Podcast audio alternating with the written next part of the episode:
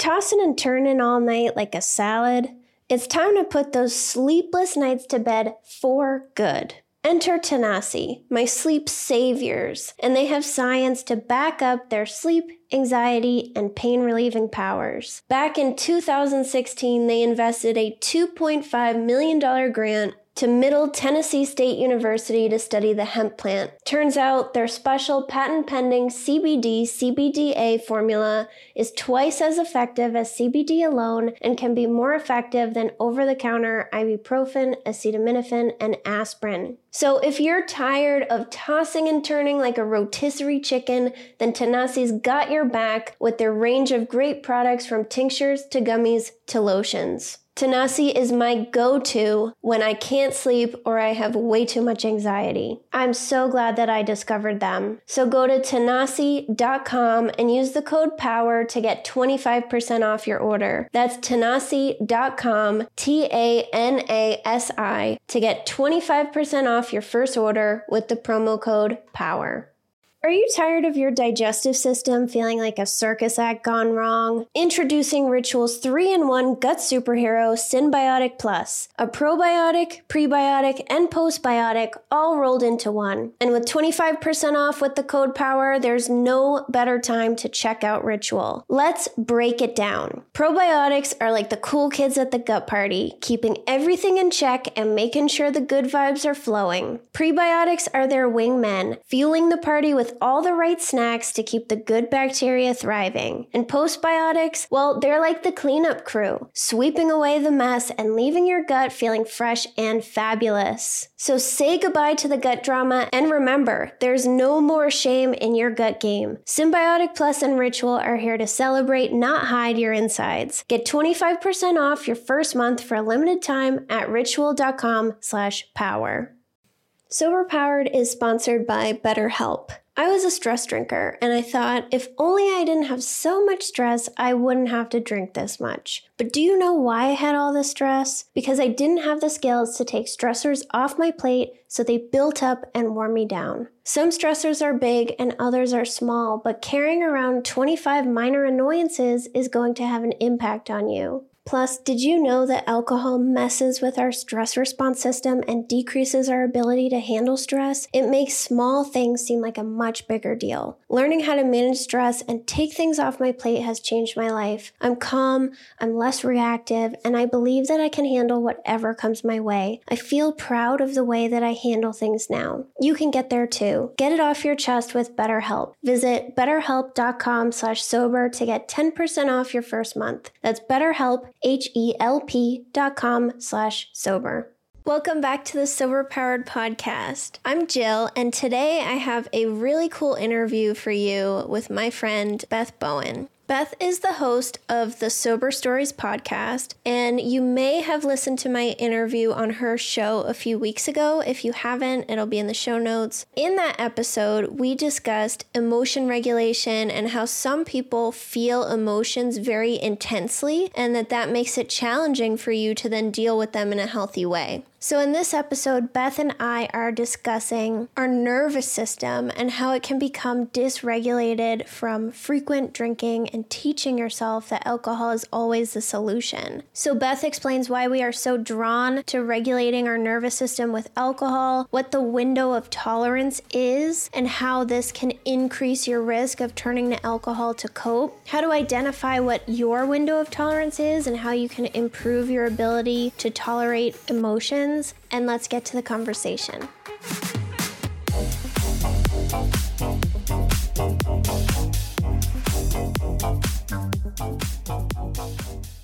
Hey, Beth, welcome to the show. Thank you so much for joining me. Um, so, I wanted to have you on my show because I was on your show and we had such an amazing conversation mm-hmm. that I thought it needed to be continued over here. Totally. Thank you for having me. And I mean, I think your episode has been one of our most listened to, but definitely most like talked about episode thus far because there were so many pieces in it that were so relatable and so good. So I'm excited we get to continue. Thank you. I love to hear that. I actually got a ton of feedback from mm-hmm. that. So it was crazy. But I wanted to talk more about you and your expertise today. So, you are, for anyone that doesn't know you, a former therapist who's now a sober coach. Mm-hmm. Um, and what made you interested in working with people that are struggling with alcohol? You know, the funniest part about that is that back in like 20 what, did, what, what year did i graduate? 2013 is when i got my master's degree in social work and i was like i'm gonna help people with substance abuse disorder.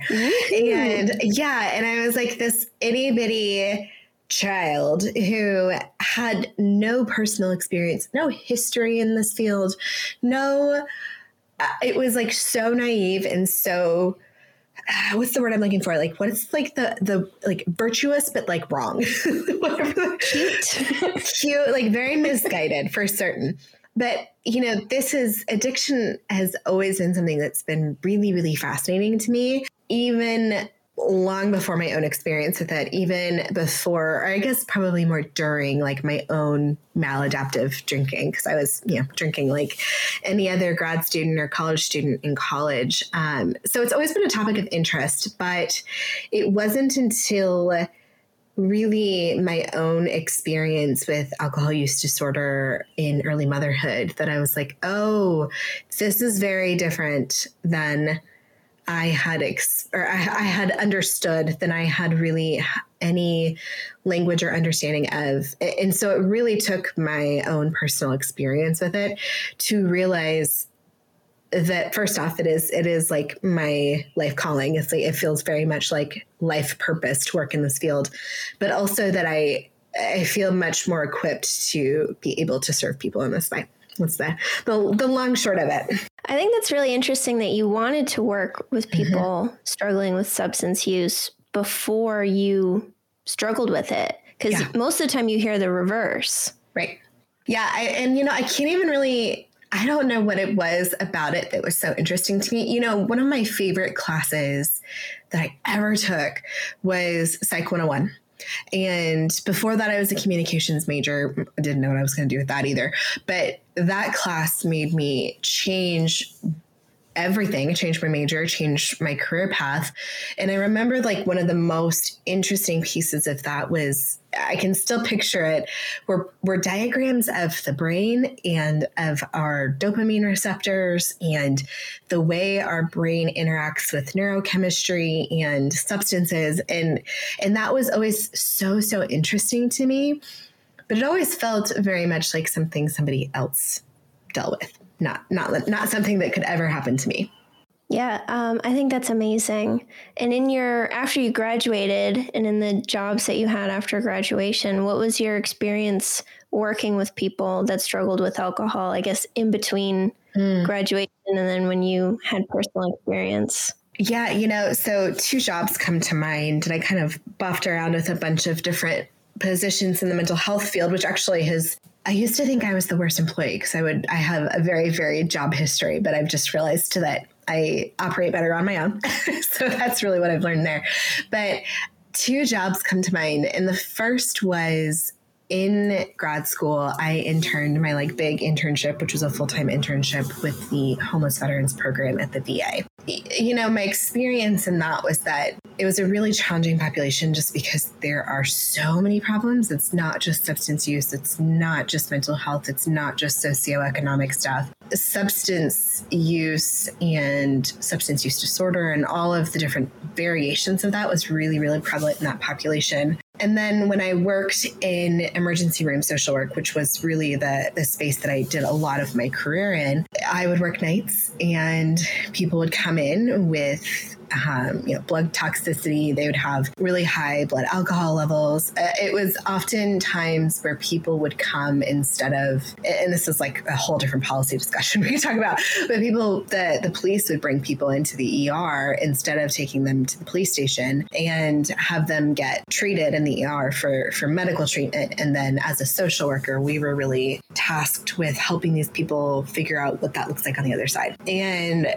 so it's it's so funny to look back and think I gave out flyers for AA meetings like nobody's business because that was even when I was in the emergency room, even in the mid 2010s, like that was the only conversation around alcohol use or misuse, if you will. It was okay, send him to AA. And so it's been really interesting to watch how the field is starting to catch up. There's still a long way to go. There's still a lot of lag between what you and I know about the sober community, the sober spectrum, the spectrum of people that have challenges with this because of our lived experiences and because of the community that we're in. But the field is still probably like five years behind us. I think the field is like just still starting to understand that the 12 steps is, aren't a good fit for everyone, that there are more nuanced relationships with alcohol. But you know, it's it's just so interesting to like look back and see myself in those times where I was in those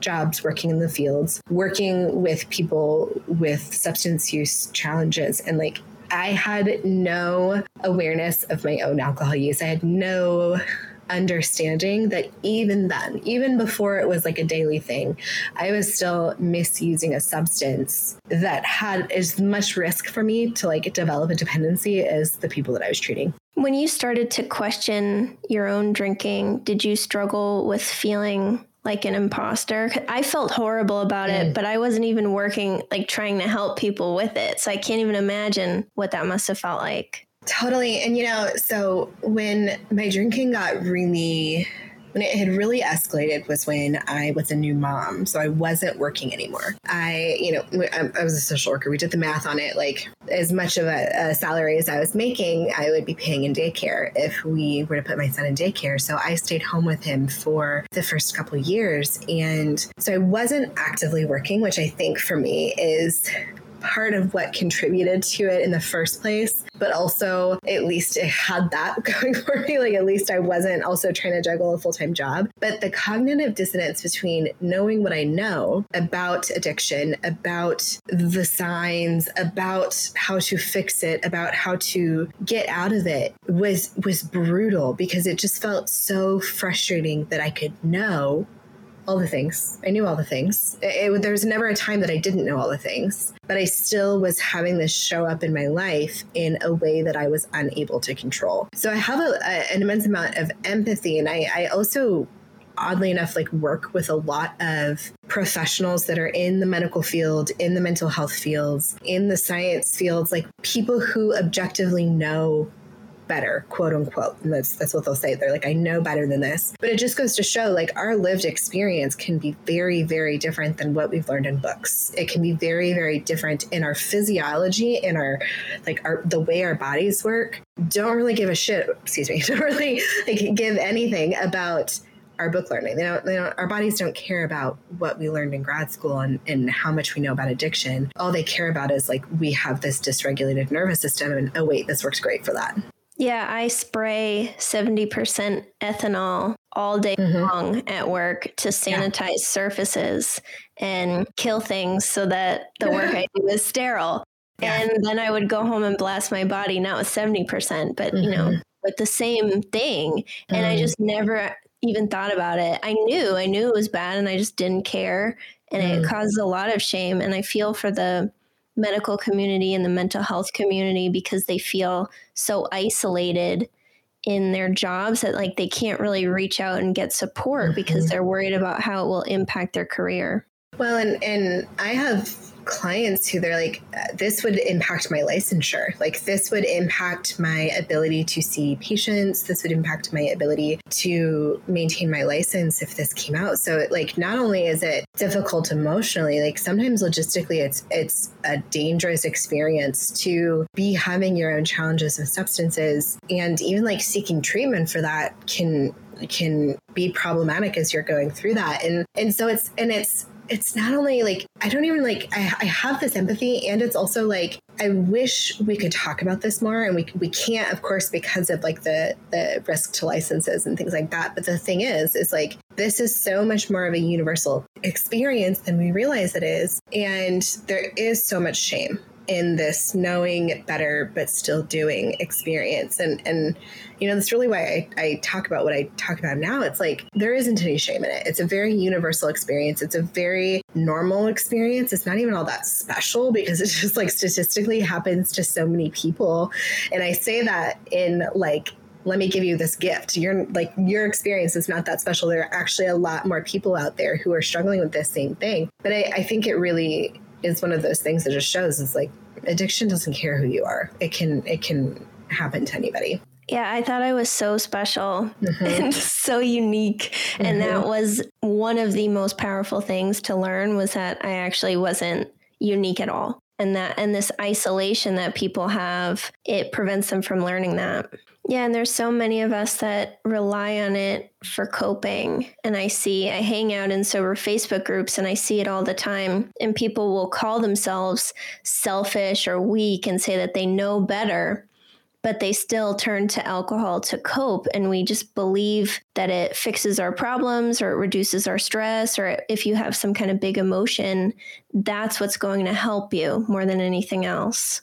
I actually had a friend from grad school message me the other day and she's like, Hey, this is kind of random. And, you know, I still drink, but what you share has made me more cogniz- cognizant of how we view this and how we consume it and how we speak about it. And she was like, I was just at a conference recently and all anybody could talk about is getting drinks afterwards. And all everybody could talk about was how stressful work is and how thank God for wine and all this stuff. And so even in the mental health professions, it is still really socialized and really normalized, which just leads to this feeling of extreme isolation when you realize you're one of the one of the quote unquote only people but you're really not but one of the only people who can't integrate this into your world in a way that feels good and adaptive yeah, exactly. And I think something that makes us way more vulnerable to becoming reliant on alcohol is not knowing how to cope with anything. Totally. And then mm-hmm. you drink a thousand drinks over and over and over, and you teach yourself, I only know how to cope in, in one very specific way. Mm-hmm. And what we were talking about um, when I was on your show that I didn't know the term, and now I know the term because you told yeah. me. Yeah. Um, is the window of tolerance. And I've been thinking about it ever since because mm. it's so cool. But can you please tell us what the window of tolerance is? First off, can you tell your story about the pen lady? Because I think that's a great precursor to this. Yes. So there was a study, um, probably several, but they were looking at emotion intensity, and there was there were a couple different people, but on the low end, there was a man that was struggling with cancer, and he was told that his cancer was in remission. And he was like, okay, cool. Thank you very much for the information. And he went about his business. And on the high end, there was a woman who lost her favorite pen and she went into a deep depression for three days. And the only thing, I went back and looked at the story. So mm-hmm. the only thing that got her out of it was she heard about a sale on shoes. Mm. So she hmm. immediately jumped into the car and drove multiple hours to get to the sale. And the man with cancer that you know wasn't really disturbed by it he's just kind of chilling at all times no matter what and this woman is so many highs and lows mm-hmm. and she's just so reactive to her entire environment like she has no control over her feelings at all um, and i'll let you take it from there we drink for a lot of different reasons and the regulation of our nervous system is one of the biggest ones. So, you talk about this idea of coping. And what we mean by coping is how do we regulate our physical body, our emotional experience that is tied to the physical feeling of our bodies in a way that helps us stay out of a stress response. So when we have a stress response, a physiological stress response is what our it's our survival instinct. It's our fight, flight, freeze, fawn system, rooted in our nervous system it is the part that makes us go up so that we can run from a dinosaur. In a well regulated nervous system, in a nervous system that is at homeostasis, if you will, when we go up, we naturally come back down. This is the sympathetic and the parasympathetic parts of our nervous system. So it is very normal to experience a threat or a perceived threat. So we're maybe not running from dinosaurs anymore, but perhaps we have a perceived threat like a missed car accident or like a job performance review or something. It, it, our body perceives that as a threat to our safety. So it activates our stress response and we go up. We get activated, our heart rate increases, we get a little jumpy, like our pupils dilate, we get sweaty, our, our heart rate, or like for me, it's always like my feet get sweaty. If I like almost have an accident in the car, it's like I get like a rush of like intensity to my feet. So that is our nervous system kicking into gear. When we are well regulated, when we have homeostasis and when we have good coping mechanisms, we are able to come back down from that threat once the threat has ceased in adaptive, in beneficial ways. Sometimes our body just knows how to do it. That is what we call like the parasympathetic nervous system. Sometimes we use coping mechanisms to to kickstart the parasympathetic nervous system if it's not going. And so we have this natural up and down.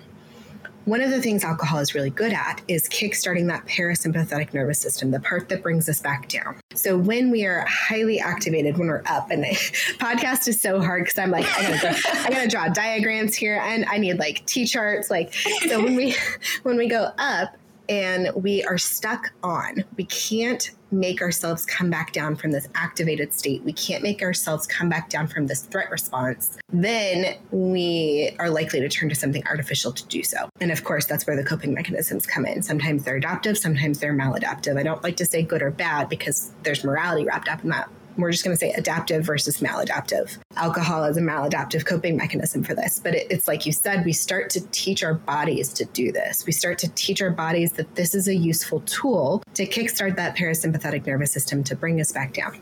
So that's like, okay, zoom out. We've got our, our stress response understanding how our bodies react. In a normal nervous system, in a normal human experience, we have these ups and downs. We have activation, we have deactivation, we have feelings of being really high, and we have feelings of being really low when we think about high, it, it's hyper arousal. So we are hyper aroused. If we think about low, we have hypo arousal. So if we think about this fight, flight, freeze, and fawn system, fight and flight are the high ones, freeze and fawn are the low ones. Very normal to have these ups and downs where the window of tolerance comes in is the window of tolerance as we're thinking about like this little like bell curve parabola. You're the scientist. I don't know what they're called, but like these these wavy nervous system ups and downs. Across the whole thing, we have two straight lines. And the top of that is at the top of our window of tolerance, and the bottom line is at the bottom of our window of tolerance. And there are going to be highs and lows that go past that barrier. Still, still like a normal regulated nervous system is going to have experiences that are so intense, whether that's the high or the low, that are going to go above our window of tolerance. Those are going to feel intolerable in our bodies because we are outside the window of tolerance. That's when we're going to need to get outside of ourselves with something else to cope. Still normal. What happens when we start to, well, it can happen two different ways. Some people are inherently people who have narrower windows of tolerance, meaning the the distance between the top part and the bottom part is just smaller. So they have larger existences in those intolerant spaces. So we can be born, and, and I think this we, we talked about resilience in, on our podcast and what we understand about resilience, and, and I want to like link that into this idea of window of tolerance is we have inherent resilience we're born with god-given etc we can also learn resilience. So it's it's not one or the other. It's not you're stuck with what you got or you have to learn it. It's like both of those. Window of tolerance is the same way.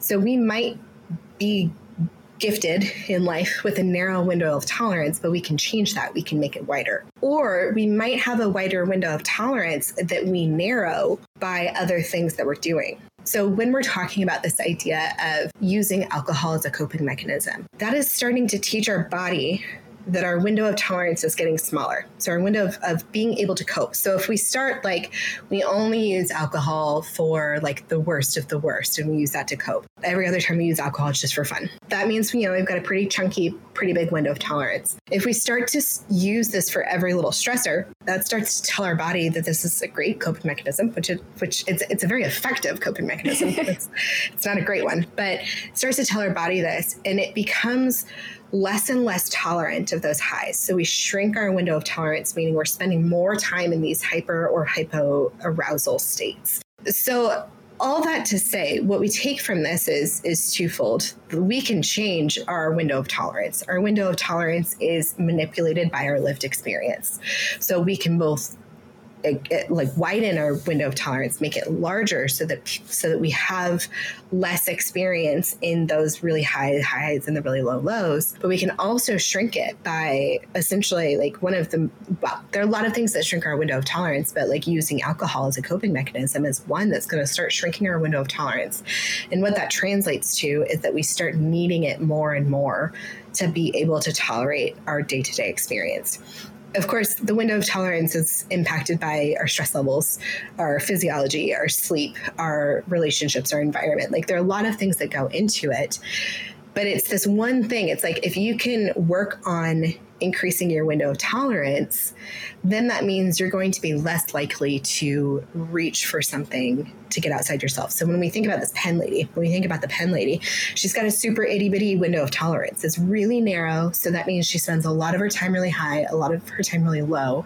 They feel like intolerable experiences.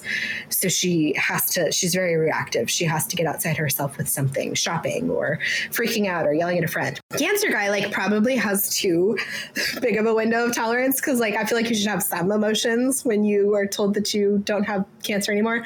So, like, questionable what his his situation is but that just goes to show like we can have different physiological different emotional reactions to even the same thing. Like even if we say pen lady and cancer late cancer guy have the same experience. Pen lady drops her pen has her reaction? Cancer guy drops a pen he doesn't have a reaction. We can we can understand that we can have the same experience but our our physiological experience of that experience, I'm using a lot of experiences there, can be very different because of our window of tolerance. It's like once you understand this, then we can start manipulating it. Yeah, and I will send out a picture beautiful in beautiful. my weekly email. and if you're listening to this later in the future, it's on the episode website. Perfect. Um, but people might look at cancer guy and be like, he's really strong.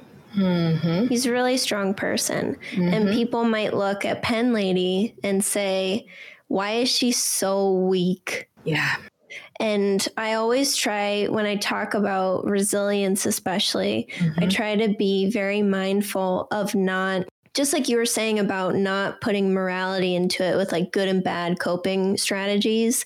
I don't want to imply you know, weak versus strong. Mm-hmm. So, how is this different from like how strong you are as a person?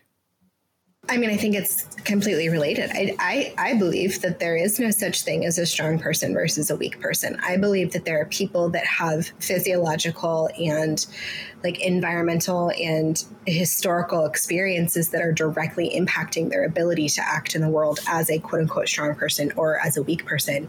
And that doesn't mean we're fixed. I think that when, and, and, I know you and I have talked like I think language is really important because language carries a lot of weight, which is why I don't say good or bad. I say adaptive versus maladaptive. I truly don't believe that there's just an inherently strong person. I believe that there are people that have circumstances in their lives. They have genetics, they have support networks, they have low stress loads or whatever it is. Or even if they have really extreme life circumstances that are difficult, then they have the physiology that backs them up. Like there are just so many components that go into the way a person is able to show up in the world that it really like it really this idea of a strong person or a weak person really should just be thrown out the window it's a person who has a nervous system that is calibrated to a certain experience and it's not a fixed experience yeah, and like you said, there's a lot of different components. It's not just, you know, inherent strength mm-hmm. versus inherent weakness. There, mm-hmm. you listed a, whole, a ton of them. I'm not going to relist them, but there's like there's so many things that go into it. Um, so, what would the signs be of having a narrow window of tolerance? Like maybe someone's listening and they're like, "Oh my god, I did lose my pen recently, and it was mm-hmm. like a thing." Like, how do they know that's yeah. them? I mean, it's just like you said, like when you feel those really high highs and you feel really low lows, and and they feel intolerable. I think that's the kicker. Like, because we still can have these high highs, but they're within our window of tolerance, which means our physical body can tolerate them without having to freak out. So it's it's this idea of reactivity. Like, is your life really up and down? Does it feel like the sky is falling every time something happens? Are you really quick to snap at people? Do you have a short fuse? Does it feel like like everything is a major stressor, like that would tell me that you have a reduced window of tolerance because it feels intolerable. That's like that's the really key piece of this. It, it, we may have the exact same up and down curves, but when our windows are smaller, that means it just doesn't feel like we can physically, emotionally deal. We can't cope. So when we think about this idea of like I love nothing more than a lay on the couch day doing nothing and like can be in this state of hypo, this low arousal, but it feels fine, feels good, feels supportive to my life. But there might be somebody who's in hypo arousal, really low, in this freeze or fawn state, and it feels unbearable. Like that's that's the thing. And and when we get to this unbearable state, that's when we use something to get us out of that state. And we want to throw another theory in here. One of the, the things that I teach is so much of our drinking comes down to seeking a rapid state change. So from state A, emotion, feeling, experience A, to state B, emotion, feeling, experience B, and as fast as possible. So when we're in an uncomfortable state, if we're in hypoarousal or hyperarousal, and it feels uncomfortable, it feels intolerable because it's outside of our window of tolerance, what we're going to use then what our body is seeking then is something called a rapid state change from point A to point B as fast as possible. And and all of this, if we think about this more globally, like all of this is our body trying to regulate itself. All of this is our body and our brain trying to get back to a baseline, a quote unquote normal state of like this is our average experience. And and the more we narrow down this window of tolerance, the more we ricochet between these rapid state change agents, the more reactive and like the more exaggerated it becomes. So when we think about a rapid state change agent, alcohol is a really effective rapid state change agent. It's really effective at taking us from point A to point B. So for point A is agitated, anxious, we're like feeling like we're firing on all cylinders. We t- we drink alcohol. It's a physical depressant, so it's going to take us to that relaxed state. It's going to dampen our nervous system. It's going to turn the volume down on that experience. On the flip side, if we think about being bored, one of the things alcohol is one of the very few things that is is a depressant, but it's also a, um, a stimulant. So like our our experience of it at the beginning is stimulation, and then it eventually works as a depressant. So if we're bored and we want to get out of that state, we know alcohol is a really effective state change agent to get out of that. So, all our brain has done is learn that this works for us. It's only learned that this gets me from point A to point B really, really fast. So, when we bring this into the window of tolerance,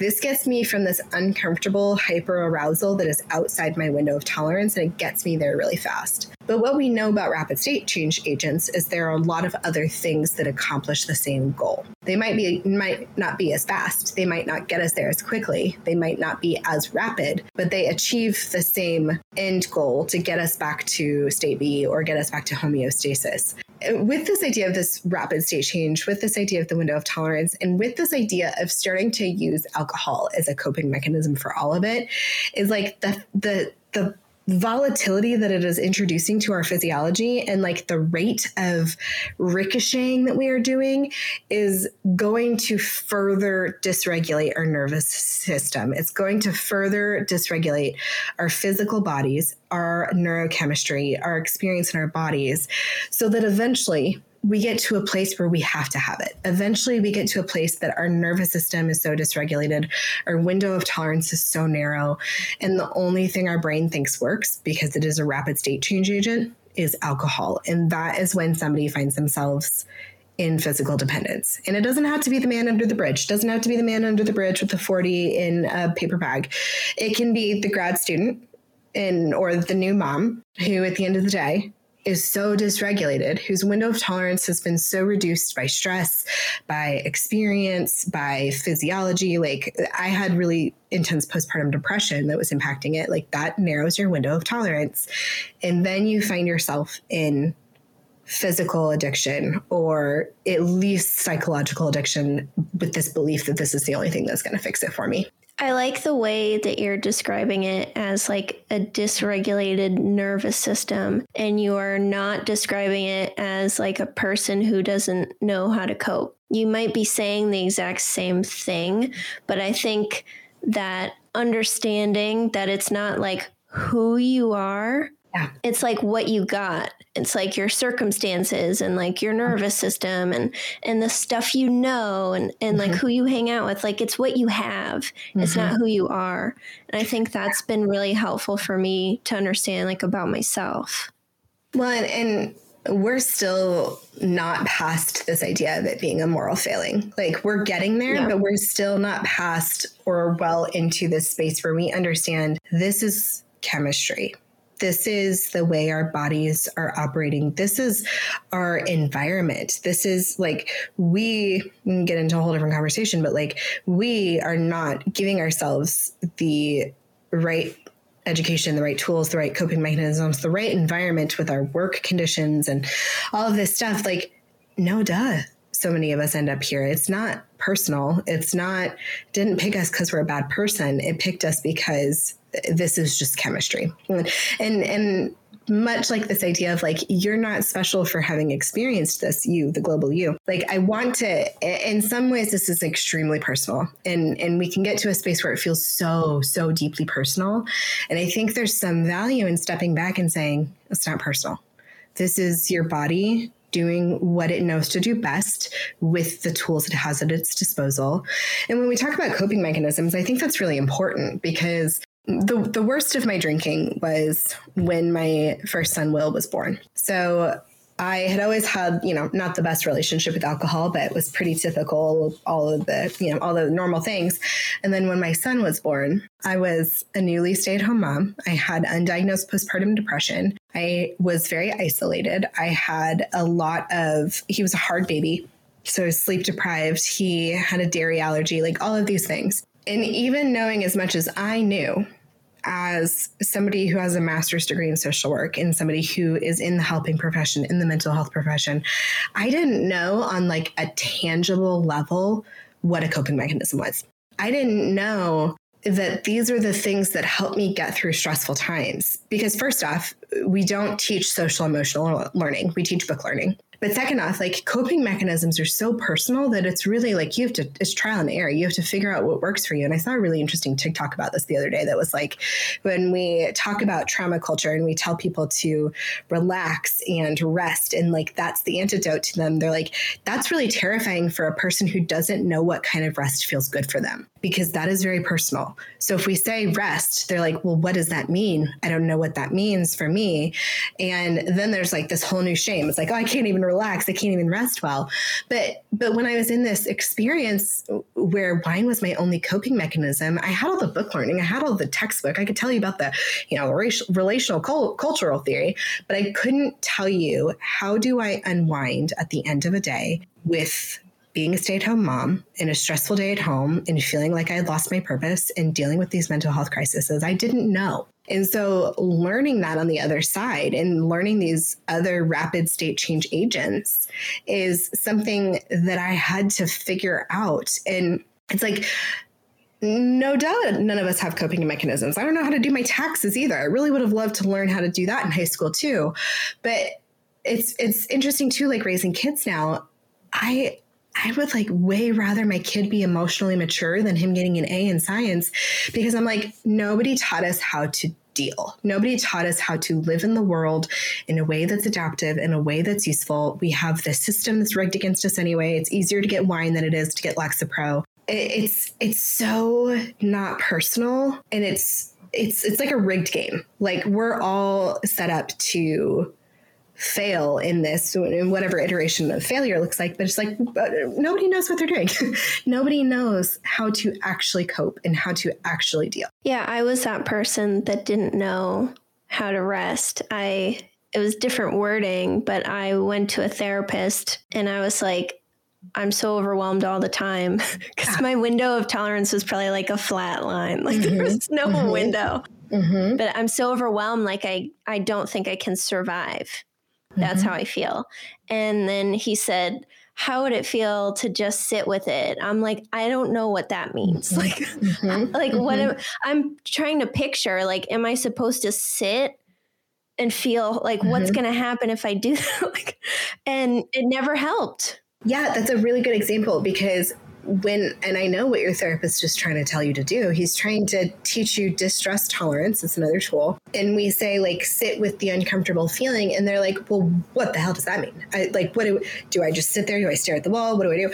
And what is more useful is to say, all right, I want you to feel uncomfortable. I want you to sit on your couch in your cross legged, and I want you to do five rounds of box breathing. Then I'll teach you what box breathing is. And like, here's actually how you execute on sit with it. And, and, and, and I think that, that there are a lot of buzzwords like that and like ground, get grounded, be, be grounded, do grounding exercises. And people are like, I don't this is like a foreign language. I don't know what this means. And part of it is because we have like influencers in the world making memes with pretty graphics about like just be grounded. And people are like, that doesn't translate. But part of it is like we just truly have not been taught like the tangible steps of this is how you cope, or this is the type of movement that is useful for stress, or this is how you get better sleep. We're telling you to rest. Here's how we teach you how to sleep. Because if you just tell a stressed person, if you just tell a person whose window of tolerance is really narrow, just get more sleep, they're gonna be like, cool, I have major insomnia. That's not gonna work for me. Or like, it, we're skipping so many steps. And so, of course, all of us are using what else is just easy to get our hands on. It just, we're, we're missing, we have a gap. We have a gap in what we're teaching and what we're saying. And, and, and it's, you know, this idea like rest, I think it's really well intended and and I'm probably guilty of this too, like talking about like rest versus productivity culture, not being like hyper specific by what I mean by that. But I think the more specificity we can get, the more actionable, tangible tools we can get in people's hands. First off, the more likely they are to execute because they understand the assignment.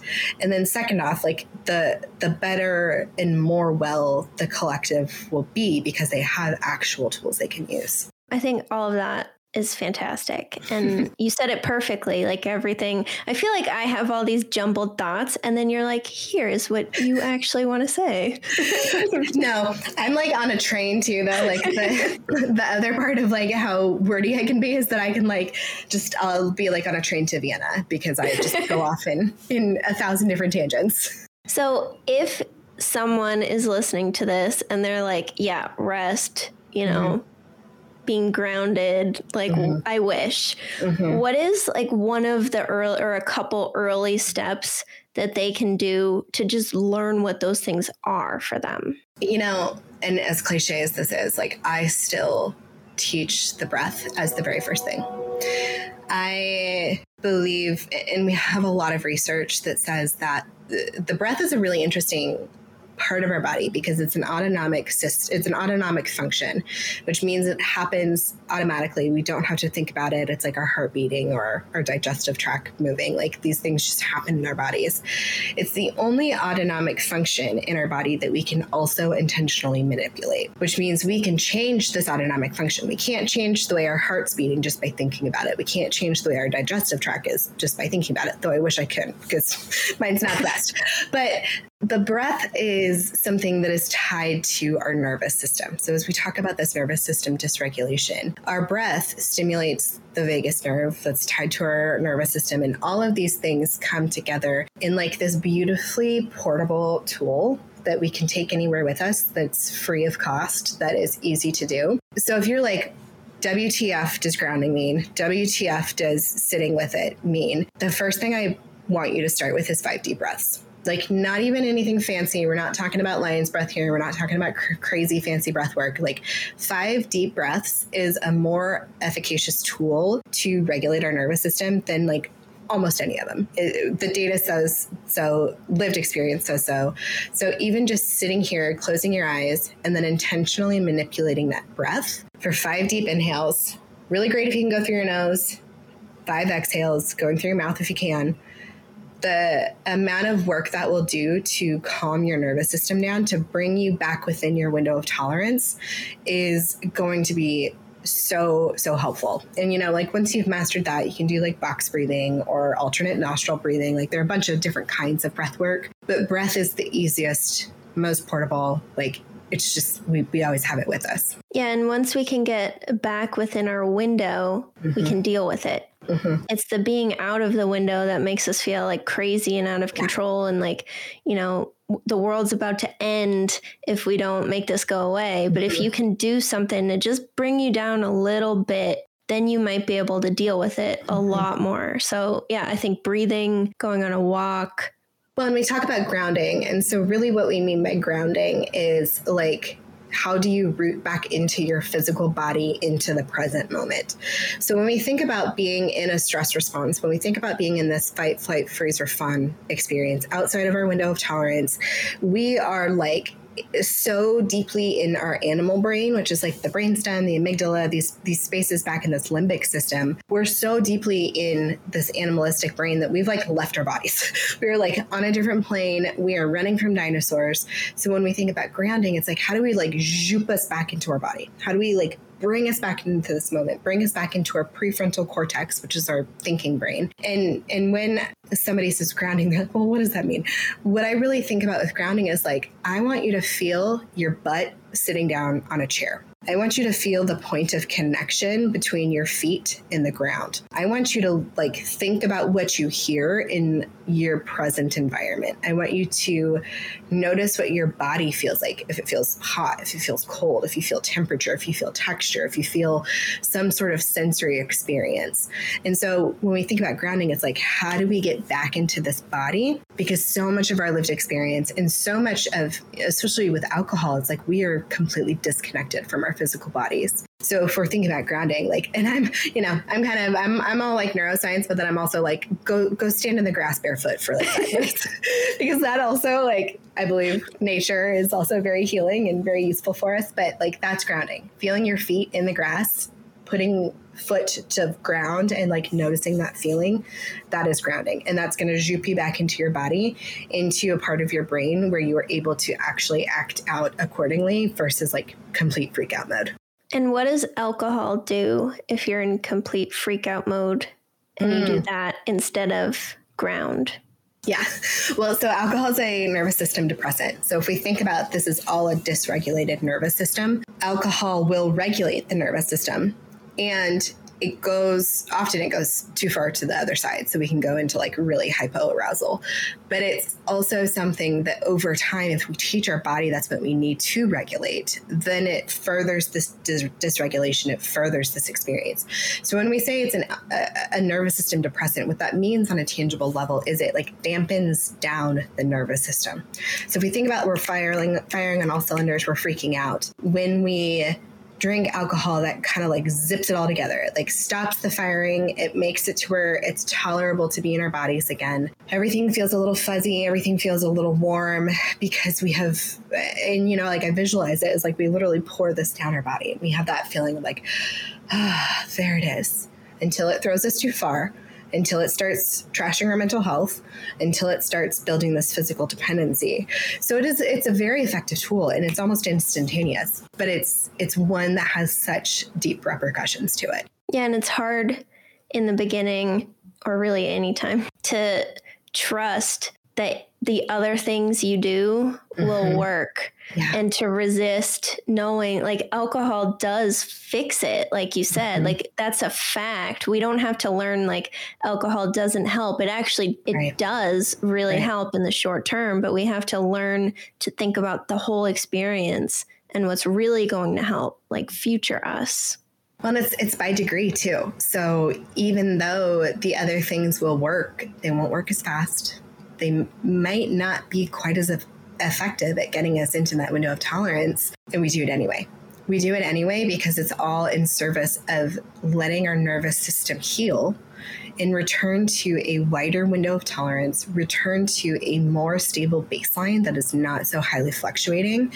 So that's that's the other part. It's like I work with some people and they're like, when's it gonna get better? And I'm like, I can't tell you that. I can't tell you. I don't know what your physiology is. I don't know what your brain chemistry is. And I want you to keep doing the thing, even though it feels stupid, even though it feels like it's not working, even though you're like, it's like that meme. It's like going on a stupid mental health walk for my a silly little walk for my silly mental health. Like there is virtue in that, even if you don't feel it in the moment, because long term, what this is doing is healing your nervous system, is letting you return to a baseline that is overall easier to cope with, easier to manage. Yeah, and if you imagine like your window, and every time you pour alcohol on it, it gets a little bit smaller. Not noticeable, but a little bit smaller. Yeah. And after a year, you notice it. Or you imagine you do the stupid stuff and it gets mm-hmm.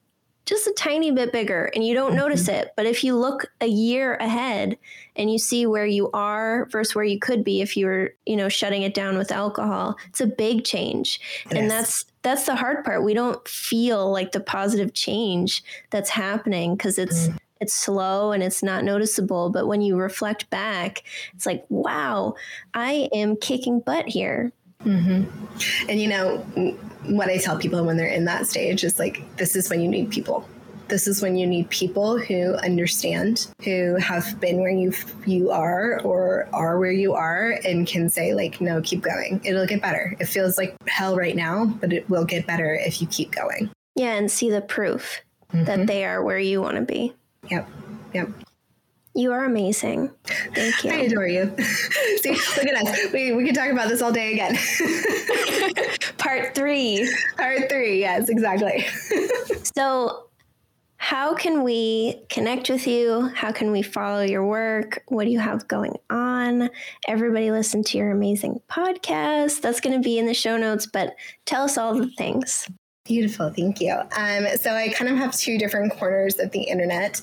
My podcast is Sober Stories. It is um, one of my other, I have, I have, like a thousand LLCs, but it's a company that is a multimedia company dedicated to really just sharing these stories. We shared your story and it was so beautiful and so well received. Really just with the intent of allowing somebody else to be seen in a story or allowing them to see somebody else who they resonate with. We tell very diverse stories. We've got kind of a wacky one coming out tomorrow, but we tell these different stories so that somebody can hear them and know. And then I also work with women in group and one on one settings through my coaching service. So if you want to find me, long story short, you can find me at We Are Sober Stories. That's Sober Stories, or my personal page is at Beth Bowen underscore. Um, bunch of websites too. we put them in the show notes. But that's, you know, kind of what's going on in my world. Thank you. Yeah. And all that will be in the show notes. Um, and this was amazing. This gave me a lot to think about. I need to think more about everything mm-hmm. you said about the nervous system and how that being like its own thing it's not it's not a moral thing or who you are so look out for future episodes beautiful nervous yeah. system do we need to just like start our own podcast as if we have free time you know we don't have free time but i think we would have fun maybe someday